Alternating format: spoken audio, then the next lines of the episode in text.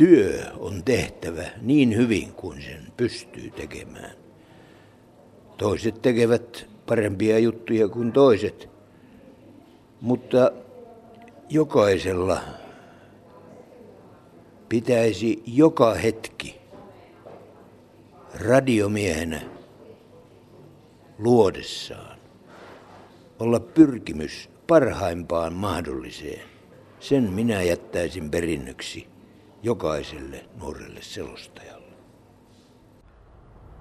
Niin, Arto, ääni oli tuttu. Se oli Paavo Noposen ääni ja sanat ja ajatus. Ne olivat Pekka Tiilikaisen ajatuksia. Oletko, Arto, sisäistänyt sen ja valmis ankaraan selostustyöhön? Tuo on vaikea kysymys silloin, kun ollaan sellaisen legendan haudalla kuin Pekka Tiilikainen.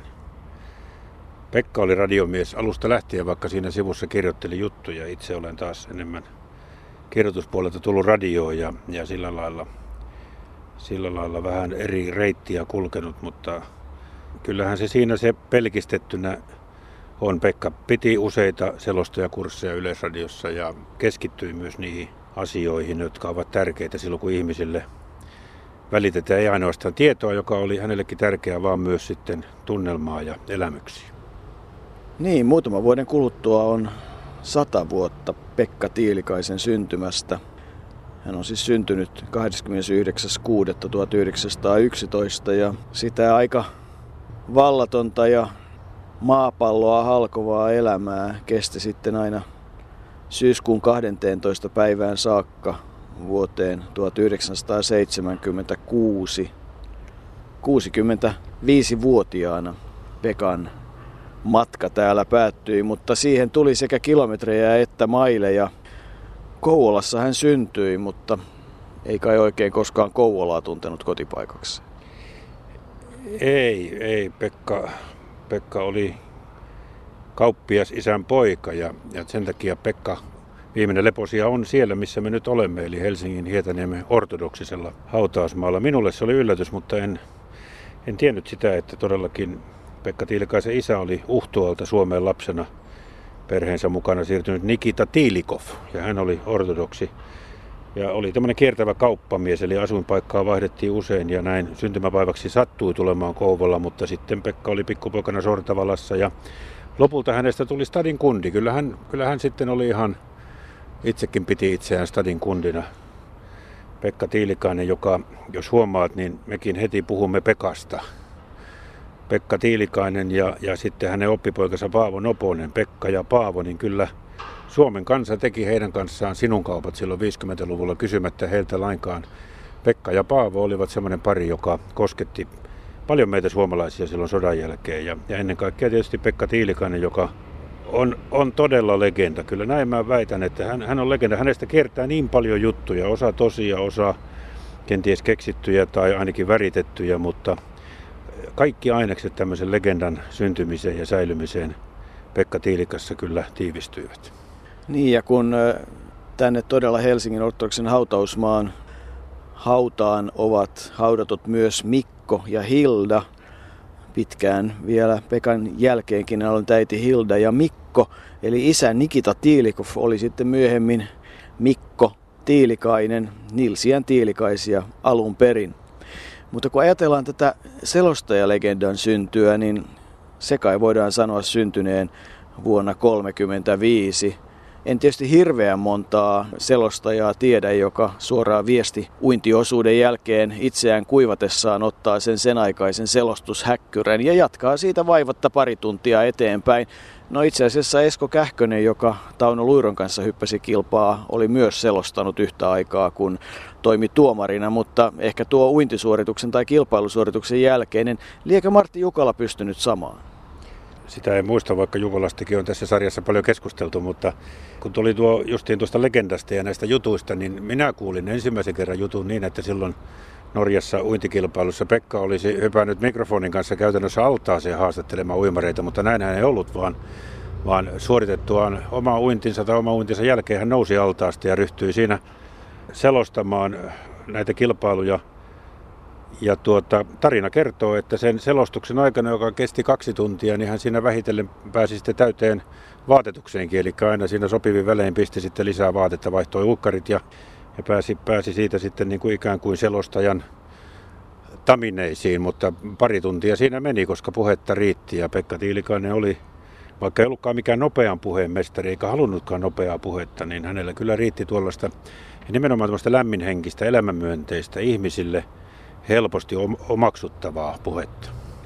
Niin, vuonna tuhatyhdeksänsataakolmekymmentäviisi alkoi se selostusura sieltä Oslon Pohjoismaiden mestaruuskilpailuista. Hän oli hyvä uimari, toisten tietojen mukaan yhdeksäntoista Suomen mestaruutta, mutta kun lasketaan mukaan vesipallo, niin ainakin Paavo Noposen jonkun tiedon mukaan kaksikymmentäkaksi Suomen mestaruutta ja Pohjoismaiden mestaruudet vuonna tuhatyhdeksänsataakolmekymmentäyksi sekä neljäsataa metrillä että tuhatviisisataa metrillä tämä kolme luokkaa oppikoulua käynyt Pekka teki. Hän oli Alkossa töissä ennen kuin sitten tie vei Yleisradioon, ja Alko oli kyllä sen ajan instituutio, joka työllisti urheilijoita. Liekkö niin, että Gunnar Bärlund, Hannes Kolehmainen ja monet muut olivat siellä? Kyllä, Matti Järvinenkin oli siellä alkuvaiheessa, ja Alko ja Veikkaus, nehän olivat niitä firmoja, jotka antoivat urheilijoille paljon töitä.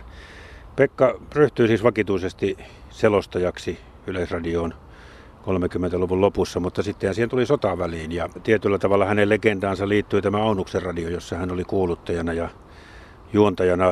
Jotkut piirit sanovat, että ei Pekka Tiilikaisen kyvyt selostajana tai radiomiehenä vielä siellä Aunuksen radiossa niin kovin kaksisia olleet, mutta totta kai sodan aikaan, kun nimenomaan Aunuksen radio oli muitakin sotaradioita, oli tai rintamaradioita, mutta Aunuksen radio kuului selvästi laajemmalle ja se sai niin kuin tuon maineen sitten rintamaradiona, niin ei Pekka siinä vielä lyönyt tavallaan itseään läpi, mutta se oli kuitenkin sellainen automaattinen jatko sitten, että, että kun hän siirtyi sitten sodan jälkeen Yleisradioon ja Hella Vuolijoen kanssa samaan firmaan, sekin on hauska tarina tuosta Hella Vuolijoesta, että, että he Pekka ja Hella olivat yhtä kaukana poliittisesti toisistaan kuin sanotaan vaikka Ivalo ja Helsinki, mutta kuitenkin he tulivat hyvin toimeen. Sekin osoitti sitä, että molemmat olivat tuollaisia tunteellisia taideihmisiä ja he jättivät politiikan tekemisen muille ja pystyivät sitten keskenään.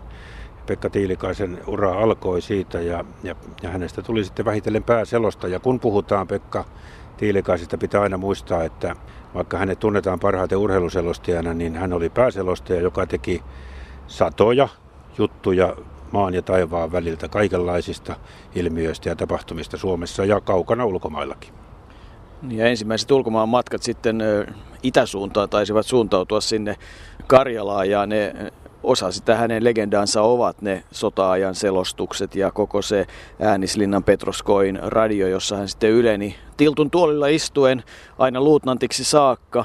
Ja myös sitten vuonna tuhatyhdeksänsataaneljäkymmentäneljä haavoittui kuusikymmentä sirpaletta jalkaa ja nilkka jäykäksi ja se tietysti häntä sitten koko loppuelämän rasitti. Se sota-aika oli tietysti toisellakin tavalla merkittävä, nimittäin silloin hän tutustui kai sitten oikein kunnolla siihen taisteluparinsa Ensio Sebuuniin, josta voisi kertoa vähintään yhtä monta värikästä tarinaa kuin Pekasta konsanaan. Näin on ja siinä vaiheessa varmaan tuo heille rakas alkoholikin astui sitten suuremmassa määrin kuvaan mukaan. Väitetään, että Paavo Noponen olisi joskus esittänyt, että jossakin tilaisuudessa, missä Sevuun ja Pekka pistivät vähän ryypäten, näin voi sanoa, niin siitä saisi vaikka, olisi saanut määrän vaikka Guinnessin ennätysten kirjaan, mutta ei se ole olennaista tässä asiassa. Mutta alkoholi oli hyvin olennainen Pekka Tiilikaiselle. Siitähän me pääse mihinkään. Hän käytti sitä runsaasti ja, ja, ja nautti siitä, mutta, mutta tuota, ei, se, ei se koskaan hänen työtään käsittääkseni haitannut. Liekö sitten herkkä ihminen tarvinnut sen, niin kuin sanotaan, lääkkeen ja, ja hermopaineen laukasijan, joka kyllä sitten monessa muodossa oli mukana ja josta tarinoita kyllä kerrassaan riittää. Ja ehkä Arto on syytä tässä vaiheessa erääseen legendaan paneutua hetkeksi aikaa ja kysyä Paavo Noposelta, olivatko ne kiikarit todella tyhjät? Jokainen, joka näki silloin meidän selostuskoppimme, voisi eittämättä sanoa, että ei siinä ole tilaa yhdellekään ainoalle ylimääräiselle kamuflaasille, eli vaikkapa kiikarin käyttämiseen pullona. Kyllä kiikaria tarvittiin, mutta sitä tarvittiin tilanteen seuraamiseen. Se on eri asia, että kyllä siellä Pekan povitaskussa oli yleensä jonkinlainen litteä konjakkipullo tai muu vastaava, mutta se oli aina huolellisesti pakattu kangaspintaiseksi niin, ettei se kilahtanut vahingossakaan. Ja sitä Pekka korosti erityisesti, ja se sisällä oli sitten jotakin vähän väkevämpää nestettä, josta Pekka sanoi, että minun kurkkuni vaatii sitä rasittavien selostusten jälkeen. No, piti tämä paikkansa miten tarkkaan tai ei, mutta joka tapauksessa kyllä siellä oli, mutta ei se, sitä missään kiikarissa säilytetty, niin kuin jokainen järkevä ihminen käsittää. Mutta tämä naurattaa Suomen kansaa aivan tavattomasti, varsinkin kun Pekalla oli sitten aivan viime aikoihin asti tuo kuuluisa nenä, jota kansa kutsuu viinanenäksi, mutta ei se suinkaan johtunut viinasta, vaan sitä vaivasi niin sanottu rinofyyma, joka on eräänlainen ihosairaus, jonka Pekka väitti saaneen alkunsa Saint Moritzin olympiakisoissa tuhatyhdeksänsataaneljäkymmentäkahdeksan. Ja se leikattiin myöhemmin, kun ajateltiin, että hänet ehkä joudutaan leikkaamaan, kun paljastui sitten hänessä kurkkusyöpä, ja sitä estämään haluttiin sitten poistaa mahdolliset esteet, ja tämä rinofyyman poistaminen oli niin selvä ja selvästi havaittavissa, että kun olimme Karhutitanin palaverissa, johon oli kutsuttu julkista sanaa, niin Tahko Pihkala kysyi minulta, että kuule, kuka on tuo vanhempi herrasmies, jonka pöydässä sinä istut, kun jotakin tutunomaista hänessä on? Ja minä sanoin, että kyllä se on Tiilikaisen Pekka, kaksitoista kiloa laihtuneena, ja nenä on leikattu, ja siitä johtuu tuo laasterilappu. Vai niin, minä en olisi näin ikinikin tuntenut, että siinä on Pekka Tiilikainen. Onpas todellakin surullista nähdä. Ja se oli Tahkon mielipide, joka tunsi kyllä Pekan varsin hyvin. Jos tämän päivän intuutiolla joutuisit valitsemaan Pekka Tiilikaisen selostuksesta jonkun, jota edelleen kannattaisi Suomen kansalle soittaa, niin mikähän se voisi olla?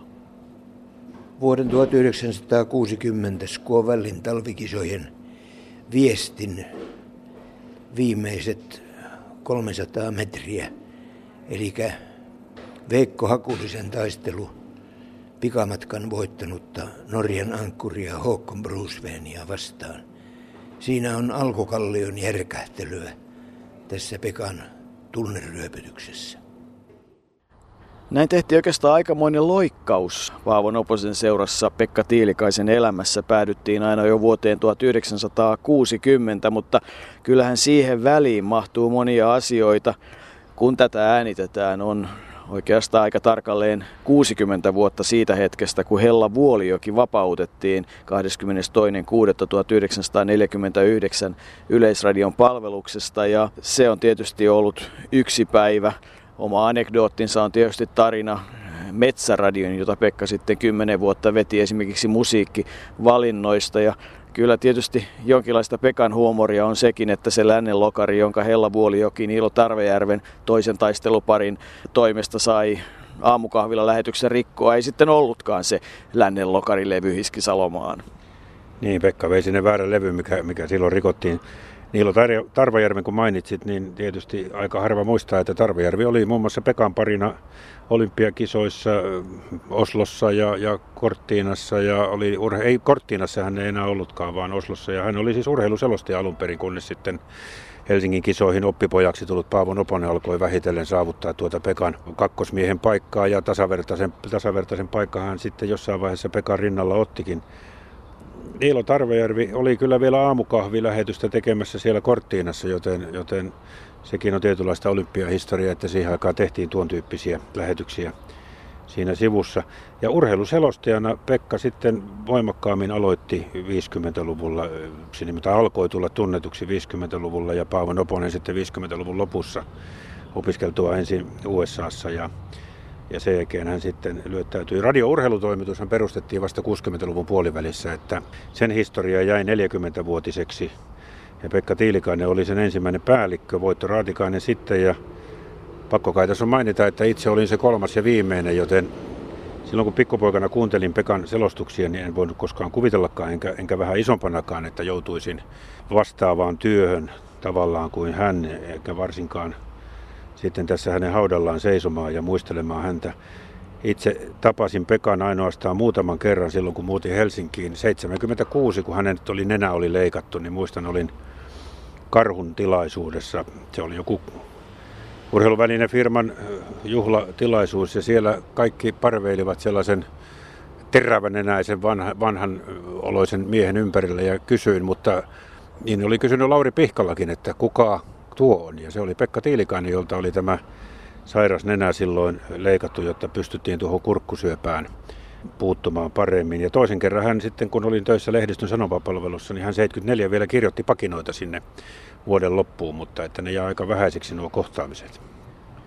Tiesitkö muuten, että Pekka oli myös kolmessa elokuvassa roolihahmona? Arvaa muuten, mikä oli roolihahmo. Tiedän, radioreportteri. Kuriton sukupolvi oli yksi elokuva, jonka muistan hyvin. Sitten Kultamitali vaimo, jossa oli Tapio Rautavaara pääosassa. Kuriton sukupolvi viisikymmentäseitsemän, Kultamitali vaimo neljäkymmentäseitsemän. Ja sitten semmoinen elokuva, joka on mulle vähän tuntematon kuin Ketun häntä kainalossa vuodelta neljäkymmentä. En, sitä en tiedä. Mutta se kuvaa kyllä Pekka Tiilikaista ehkä paremmin kuin nämä aikaisemmat elokuvat. Ja kyllähän hän sitten oli myös levylaulajana jossakin roolissa. Siitäkään ei kovin montaa jälkeä ole jäänyt. Kun sinne Pekka Tiilikaisen aikaan Yleisradiossa, joka siis voidaan katsoa jatkuneen kolmekymmentäviisi vuotta vuodesta tuhatyhdeksänsataakolmekymmentäviisi aina seitsemänkymmentä, niin siellä on alkuaikoina jonkinlaisia merkkipaaluja. Ensimmäinen oli tietysti se, että tammikuun alusta vuonna tuhatyhdeksänsataaneljäkymmentäkuusi Pekan vastuulla oli kymmenen vuotta Metsäradio. Metsä ja puu oli silloin erittäin tärkeä. Tänä päivänä taitaisi olla joku Nokialta toimitettu teknoradio se, joka olisi aika tärkeä. Silloin se oli metsä. Niin, ehkä tuo oli aika hyvä vertaus. Metsäradio, ja sitten, sitten hän selosti, koska pääselostaja oli. Ja muuten Yleisradiohistoria ainoa pääselostaja, sellaista titteliä ei kukaan muu ole päässyt kantamaan. Hän selosti sitten myös valtiollisia tapahtumia, valtiovierailuja, mutta oli myös sitten aina vastapainoksi tavallisen kansan keskuudessa. Lapissa hyvin paljon, ja Ja, ja kun puhutaan tuosta alkoholin käytöstä vielä, niin, niin tietysti se, että eihän silloin, silloin matkoihin meni paljon aikaa ja, ja kaikkea tällaista, että siellä saattoi tapahtua mitä tahansa.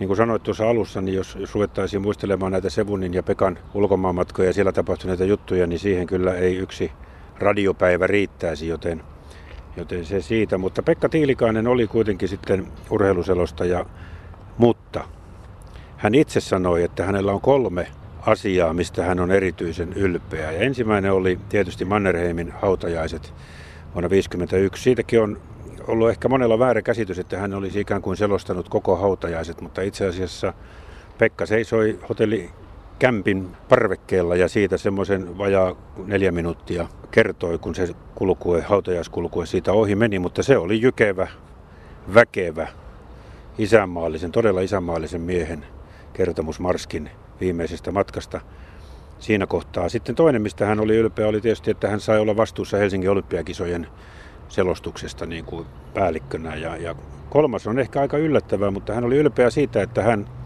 toi radion kahden selostajan systeemin. Eli hän oli aina sitä mieltä, että kaksi silmäparia näkee enemmän kuin yksi.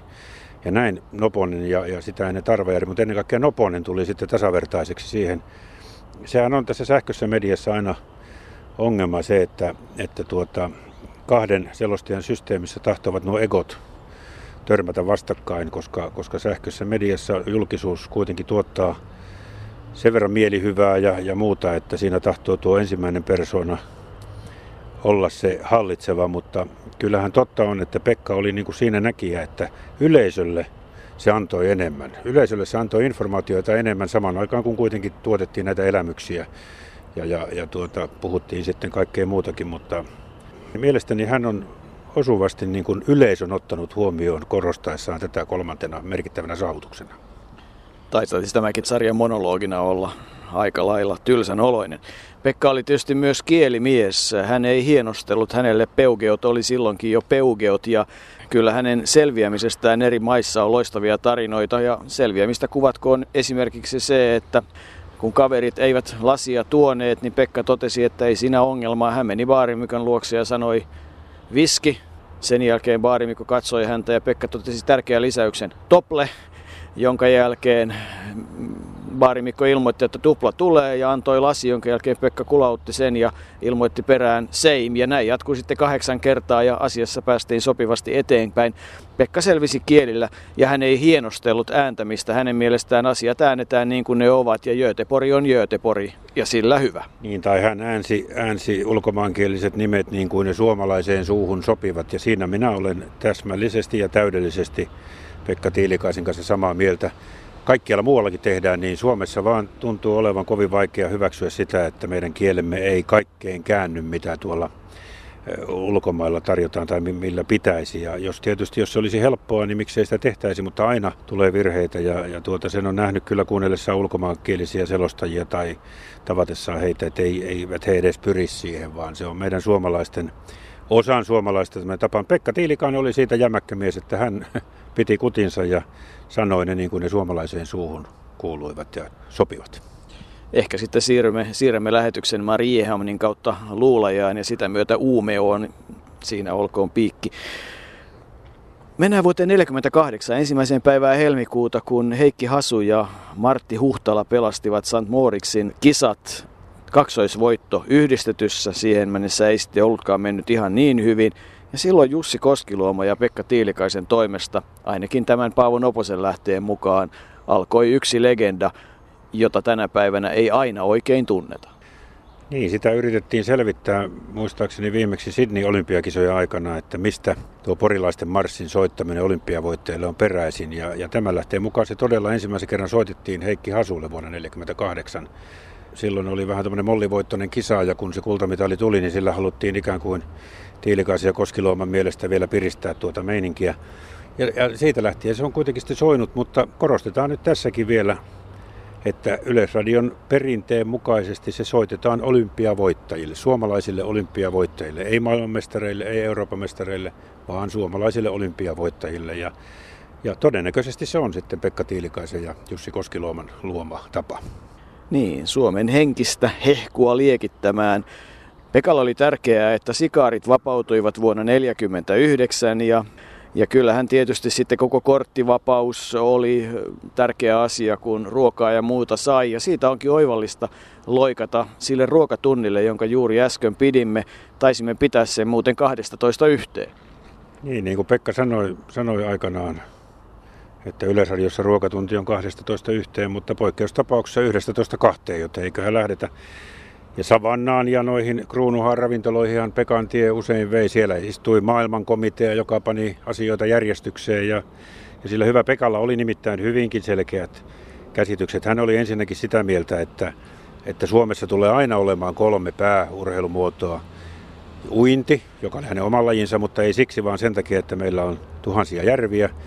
Sitten hiihto sen takia, että meillä on hohtavat hanget, Eino Leinon tapaan joka talvi. Ja sitten yleisurheilu, jossa meillä on valtavat perinteet ja, ja myös riittävästi urheilukenttiä. Ja tästähän Pekka piti kiinni. Jo silloin eläkkeellä ollessaan ihan vähän kuolemaansa hän, hän kertoi, että, että hän oli kävellyt tuossa jossain Helsingissä. Ja vastaan oli tullut sen ajan nuoria, jotka olivat puhuneet Neuvostoliiton jääkiekkomaajoukkueesta ja jääkiekosta. Ja silloin Pekka sitten huomasi, että, että tuota, aika on muuttunut ja ei enää puhuta hiidosta ja yleisurheilusta, nyt puhutaan ihan muista lajeista. Eikä Pekkaa varmasti kimi tai kysymys, missä on J J paljon kiinnostanut. Hänelle autourheilu oli jotain ihan muuta. Yhdestä asiasta Pekka oli myös erittäin tarkka, nimittäin siitä, että joulukinkun hinta oli sopiva. Hän piti huolen, että ennen joulua tai tarvittaessa jo kesällä tehtiin sopiva liha-aiheinen ohjelma, jotta tämä kyseinen firma, josta ohjelma tehtiin, älyäisi toimittaa Pekalle kinkun ja jos ei älynnyt, niin siitä kyllä varmasti sitten huomautettiin. Hän oli myös aikamoinen otsikoiden tekijä. montakohan ohjelmaa Pekka on tehnyt, tuhansia joidenkin lähteiden mukaan. Joka tapauksessa, kun tervan polttosta on puhe ja otsikko kuuluu luiston ja lujuuden lähteellä, niin se on hyvin semmoinen tyypillinen Pekka Tiilikaisen otsikko. Otsikointi muuttui sitten Hella Vuolijoen jälkeen hiukan hankalammaksi siinä vaiheessa, kun Eino S. Revosta tuli Yleisradion pääjohtaja, ja se Reporadion aika taisi olla sekä Pekalle, mutta ennen kaikkea hänen adjutantilleen Paavolle hankalaa aikaa, Arto. Joo, silloin kuusikymmentäluvun puolivälin jälkeen tietysti asia muuttuu, ja varsinkin tällaiset miehet kuin Pekka ja Paavo, jotka olivat hyvin isänmaallisia, ihan, ihan oikeastikin isänmaallisia, ei se ollut mitään näyttelemistä, vaan molemmilla oli kyllä siniristilippu taottuna tuonne sydämeen. Niin tämä isänmaallisuus ei kuulunut Reporadion aikaan korostetusti missään tapauksessa siihen ohjelmaan, ja sen takia niitä ongelmia alkoi syntyä. Paavo Noponen sen läpäisi kuitenkin ja jatkoi uransa hyvinkin pitkälle, mutta Pekalla alkoi siinä sitten kyllä terveyskin jo reistailla. Veren sokeri nousi jo niin kovaksi, että hän jätti lääkärinkin määräyksestä Tokion olympiakisat väliin, eikä ollut Mexico Cityn olympiakisoissa. Hän ei enää kauaksi matkustanut, oli toki talvikisoissa vielä Innsbruckissa ja Grenoblessa, eli yksitoista olympiakisat Pekka Tiilikainen selosti ja kävi aikanaan, mutta se terveyskin alkoi sitten rakoilla, ja, ja toisaalta Pekka oli sitten jo sen verran, vaikka ei ollut vanha mies, hän kuoli kuusikymmentäviisivuotiaana, eli kuusikymmentävuotiaana hän sitten eläkkeelle jäi, mutta hän ei sitten jaksanut siinä enää, enää ilmeisesti taistella eikä pystynyt, joten tuo eläkkeelle jääminen vuonna seitsemänkymmentäyksi, viimeinen selostus Ruotsi-Suomi-maaottelusta M C G-eläkkeelle, niin se tuli sitten ikään kuin automaattisesti. Toki hän eläkkeellä ollessaan vielä osallistui, teki, ja häntä usein haastateltiin radioon, tehtiin muisteluohjelmia, hän oli mukana urheilukilpailuissa ja, ja hän oli toivottu vieras, mutta, mutta sitten kun tuo kurkkusyöpä ilmeni, niin se oli sitten aika nopea, nopea se loppu.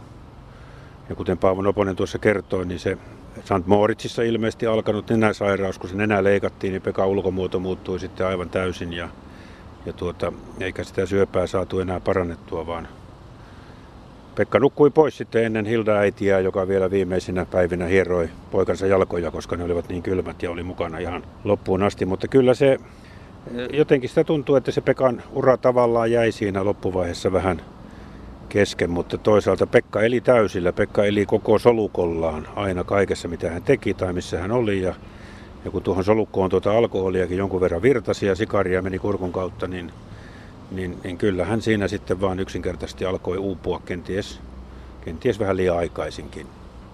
Nyt ollaan siis arvostettua kollegaa, sinivalkoista ääntä ja pääselostajaa tapaamassa. Kyllä Pekalta edelleenkin on monella paljon opittavaa. Opittavaa on niin varmasti, ja, ja, ja kyllä Pekka Tiilikaista pitää kaikilla tavoin muistaa ja kunnioittaa, mutta tuo oppiminen se... Sitä voisi jokainen vaikka harrastaa tuolta Ylen elävästä arkistosta. Siellä on mehukkaita, mukavia juttuja Pekka Tiilikaisesta, ja ennen kaikkea tuo jo kertaalleen kuultu Skuovälin viestin selostus, mutta monia muitakin Pekka Tiilikaisen ajatuksia, ja kannattaa käydä. Tiedätkö, Arto, mikä on miete, joka nyt tulee, kun tässä haudalla seisoo? Pasila, porilaisten marssi.